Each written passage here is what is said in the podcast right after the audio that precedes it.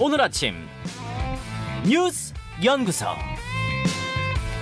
오늘 아침 뉴스의 맥을 짚어드리는 시간 뉴스 연구소 두 분의 연구위원 오늘도 함께합니다. CBS 조태임 기자, 뉴스톱 김준일 수석 에디터 어서 오십시오. 안녕하세요. 예, 첫 뉴스 어디로 갈까요? 북한 핵공격 대비 훈련. 어제 국방부 신년 업무 보고가 있었어요. 네, 북한은 연이은 미사일 도발 핵 위협 속에 이제 국방부 신년 업무 보고가 있었는데 윤석열 대통령은 이 힘에 의한 평화 구현이라는 점을 확실히 했습니다. 음. 문재인 전 대통령이 뭐 대화, 평화 이런 거를 강조했다면 좀 상반되는 입장인데요. 강경한 안보관이 반영됐습니다. 윤 대통령은 상대방에 의존하는 평화는 가짜 평화라고 규정했는데 문재인 정부가 추진했던 한반도 평화 프로세스를 가짜 평화라고 꼬집은 겁니다. 예. 이 기조를 바탕으로 이제 국방부 업무 보고 내용을 간략히 정리해 보면 예. 압도적, 공세적, 실제적 이런 단어들로 표현할 수 있을 듯한데요. 음. 그 방안으로 한국형 삼축 체계 강화, 확장 억제 실행력 강화, 한미 연합 훈련 강화 등을 꼽을 수 있습니다. 음. 이 한국형 삼축 체계 강화에는 북한 핵 미사일을 선제 타격하는 기존 킬체인에 킬체인의 그 미사일 발사 전에 사이버 전사전으로 그 교란하거나 파괴하는 개념까지 이번에 추가한다는 계획입니다. 사이버 전자전이요. 네, 그러니까 미사일 발사될 때 이제 준비, 발사, 상승, 하강 단계를 거치는데 예, 예. 이 발사 직전 준비 단계에서 뭐 사이버전이나 아니면 무력으로 인해서 미사일 발사가 아예 못 되게 음. 아예 못 하도록 하는 겁니다. 아, 어떤 전자적인 교란 네, 이런 네, 거네요. 맞습니다. 예. 또 대량 응징 보복을 강조했는데요. 윤 대통령은 우리가 공격을 당하면은 우리는 100배, 1000배로 때릴 수 있는 대량 응징 능력을 확고하게 구축해야 한다. 이렇게 또 강조를 했습니다. 또 눈에 띄는 건 올해 전반기에 한미 연합 훈련을 사상 처음으로 11일 연속 최장 기간 훈련을 진행한다는 계획입니다. 음. 보통 주말에는 쉬었었는데 네. 이번에는 주말 9시 10일 연속 그러니까 역대 가장 긴 기간입니다. 또 있습니까? 네, 이외에 또 최근 무인기 도발과 관련해 이제 소형 무인기 대응 방안도 내놨는데 이종석 국방장관은 그동안 소형 무인기 대응에 좀 우선순위가 떨어졌다. 이 부분에 대해서 좀 확실히 하겠다 밝혔는데 뭐 대드론 체계나 드론건 등 타, 타격 체계를 확보하겠다는 방안인데 이 부분과 관련해서 또 2017년과 크게 차이가 없다. 이런 지적도 나오고 있습니다. 자, 그 지금 쭉 설명을 드렸는데 대량 응징 보복. 우리가 공격당하면 100배, 1000배로 때린다.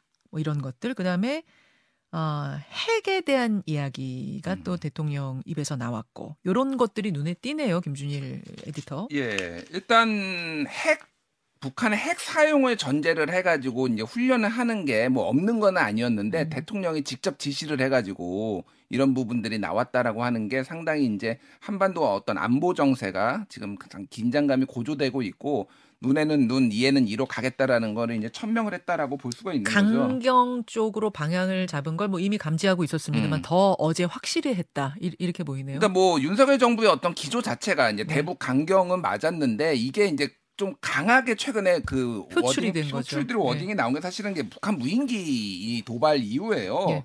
그래서 이제 12월 26일에 이제 침범을 했잖아요. 네. 그런 다음에 전쟁이란 단어를 계속 언급을 하고 있습니다. 윤석열 대통령이 음, 같은 날 군에 가서 확전 각오 태세를 대응하라라고 얘기했고 사흘 뒤에는 국방과학연구소에 가서 압도적으로 우월한 전쟁 준비를 해라. 음. 그리고 어, 이, 1일에는 이제 국가 위기 센터를 위기 관리 센터를 방문해서 일전을 불사한다는 결기 이런 식으로 조금 이제 센 발언들이 나오고 그거에 이제 확장 선상이다 이렇게 음. 보면 될 것 같습니다.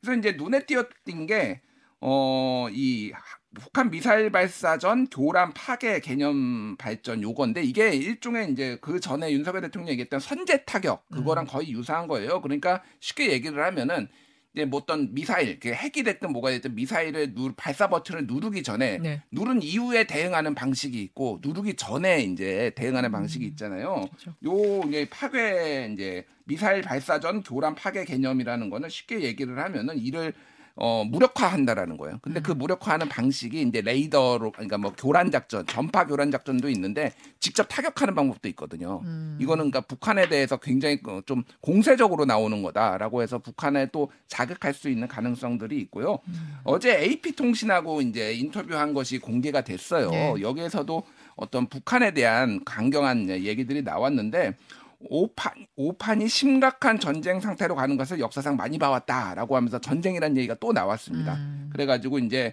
9.19 군사합의 위반에 북한의 이런 위반에 대해서 심각한 위협으로 생각한다라고 해서 이런 뭐 어떤 분위기들이 나왔는데 이제 그 두 가지 일을 좀 짚- 짚어봐야 될 것 같아요. 네. 하나는 이게 이제 무인기 도발 이후에 더 강경해졌잖아요. 그렇죠. 사실은 이런 메시지들이 뭐 나올 수도 있고 뭐 그거에 대해서는 뭐 진보 보수가 갈리고 좀 그런 반응들이 있는데 그러면 이거에 대해서 뚫린 것에 대해서 징계하고 문책 안 하고 넘어갈 것이냐. 음. 지금 전체적인 분위기는 좀 안 하고 넘어가는 분위기거든요. 아. 이거에 대해서는 야당은 지금 강하게 조금 문제 제기를 하고 있다 라는 거고 그러면은 이 강한 메시지 뒤에 뭔가 다른 출구 전략이 있는 것이냐라고 했을 때는 거- 그런 징후는 전혀 안 보이고 있거든요. 음. 강대 강으로 갔을 때 정말 국지전이라도 벌어졌을 때 어떻게 할 것이냐에 대한 그런 것들이 좀 국민들이 불안해한다 음, 음. 그런 부분들이 좀 남아 있는 거죠. 당장은 시원해서 좋을지 음. 모르지만 이게 만약 정말 리스크로 번졌을 경우에는 이게 우리 감당이 되는 것인가 이해 득실 이런 음. 것까지 따지고 있는 것인가에 대한 염려 말씀이신 거죠. 예, 예.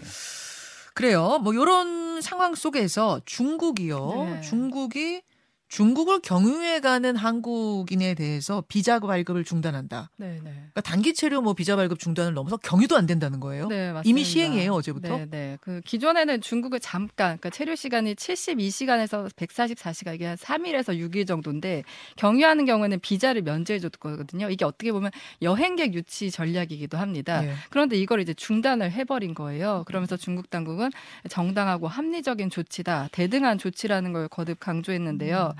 중국발 입국자에 대한 방역 강화는 사실 우리나라뿐 아니라 27개국에서 지금 시행을 하고 있는데 지금 한국과 일본만 지금 표적을 삼고 있습니다. 네. 상호 비례 대응 원칙에도 맞지 않는다고 지적이 나오고요. 음. 그 한국은 중국발 입국자에 대한 관광 비자 발급만 제한했지만 지금 중국은 모든 종류의 단기 비자 발급 중단했고요. 그래서 외신들도 이거는 한국에 대한 보복이라고 분석을 했고 음. 또 2016년 사드 보복 상황과 지금 비교되기도 합니다. 아, 그러니까 비슷한 방역 강화 조치를 한 나라 중에 왜 한국과 일본만이냐라고 네네. 묻는다면 이거는 뭔가 감정이 섞인 거 아니냐 이제 이렇게 해석이 되는 건데 조금만 더 정확히 할 것은 3일에서 6일까지 경유는 금지인데 24시간 내에 잠깐 거쳐서 음. 가는 건 허용입니다, 여러분. 네네. 그거는 계속 허용인 거고 지금까지는 3일, 6일도 그냥 머무를 수 있었거든요. 근데 그거를 금지한다는 거죠, 경유로서. 네. 그리고 사실 뭐 여행객 같은 경우 중국을 경유한 여행객이 별로 없기 때문에 이 효치가 이, 효, 이 조치가 엄청난 효과가 있는 거 아닌데 이 주는 메시지가 있는 그렇죠. 겁니다. 네. 메시지가 있는 거죠. 게다가 아까 제가 설명드렸다시피 가짜 뉴스로 혐한 정서를 자극하면서 이렇게 해버리니까 우리로서는 조금 더 황당한 상황입니다. 네, 네, 네. 예, 그래서 이제 중국에서는 여론 무마용, 협상용 아니냐 이런 얘기도 나오고 있어요. 아, 이건 뭐 주의 깊게 좀 살펴봐야 될 것 같아요. 두 번째로 일단 가죠. 쌍방울 김성태 불법 체류 재판. 예, 쌍방울 전 회장 김성태 씨 태국의 한 골프장에서 체포됐다는 소식은 뭐 어제 전해드렸는데 네. 추가로 뭐가 좀 더 나왔습니까? 네, 지금 이제 태국 이민국에 구금돼 있는 상태입니다. 네. 그런데 이제 바로 국내로 송환할 수 있는 게 아니에요. 불법 체류자로 인정돼야 되거든요. 음. 김전 회장은 이제 여권 무효화 조치는 됐지만 이제 불법 체류자 인정을 받기 위해서는 태국 당국에서 판단을 해야 합니다. 아, 불법 체류의 경우 이제 이민법 위반 행위에 해당하기 때문에 현재 현지에서 재판이 종료되면 이제 본국으로 송환이 되는 거고요. 강제 추방을 시켜줘야 되는 거죠. 그러니까 네, 태국이 맞습니다. 강제 추방 시켜줘야 우리가 데리고 오는 거죠. 네, 그러니까 그래서 오늘 이제 그 불법 체류 여부를 따진 첫, 첫 약식 재판이 열립니다. 네. 김전 회장이 만일 불법 체류를 내가 불법 체류자다 인정을 하면은 뭐 국내 송환까지는 한 달 정도 비교적 짧은 기간으로 예측되는데 음. 만약에 인정하지 않으면 이제 정식 재판을 받아야 되거든요. 음. 그렇게 되면 한 6개월 정도 이렇게 지금 예상이 되고 있고요. 6개월 정도까지도 걸릴 수 네, 있어요. 앞서 어. 뭐 여러 사례들이 있는데 뭐 몇 년까지 걸린 경우도 있습니다. 그래요. 그리고 김성태 전 회장 지금 뭐 해외 그 호화 도피 생활 이런 것들이 좀 이슈가 되고 있는데 뭐 네. 경호원을 데리고 다니다던가 거에게 도박을 했다던가 뭐 김 전 회장 생일 파티에 연 예인이 초대됐다던가 뭐 이런 음. 얘기가 있었거든요. 또 김 그 과정에서 국내에서 김치와 횟감을 공수해 갔는데 여기에 동원된 임직원들이 있는데 수원지검이 어제 이 호화로운 해외 도피 생활을 도운 쌍용 쌍방울 계열사 임직원 여섯 명에게 구속영장도 지금 청구한 상태입니다. 아, 오늘 뭐 요 이야기는 김성태는 누구인가부터 시작해서 왜 이 사람을 뭐 두 번째 키맨이라고 하는가 등등등 자세한 이야기는 법조팀장과 함께 2부에서 좀 자세하게 다룰 건데 그 전에 김준일 김준일 네. 에디터 어, 조금만 짚어 주시죠. 음. 일단 이 이재명 대표가 검찰 출석하는 날 소환에 의해서 이제 출두하는 날 잡혀서 이게 공교롭게 왜 이런 것이냐 이렇게 조금 뭐 무성한 얘기들이 나왔어요. 그래서 이게 뭐 본인이 잡혔다고 하지만 자수한 거 아니야? 뭐, 뭐 이런 얘기들까지도 일각에서는 제기가 됐어요. 잡을 때 저항이 전혀 없었다면서요. 예, 예. 그다음에 사진을 보면 그게 이제 노컷뉴스 단독 사진인데 저는 저 사진이 도피 생활 중에 찍었던 사진을 입수한 건 줄 알았더니 음, 잡히는 당일 사진이래요. 예.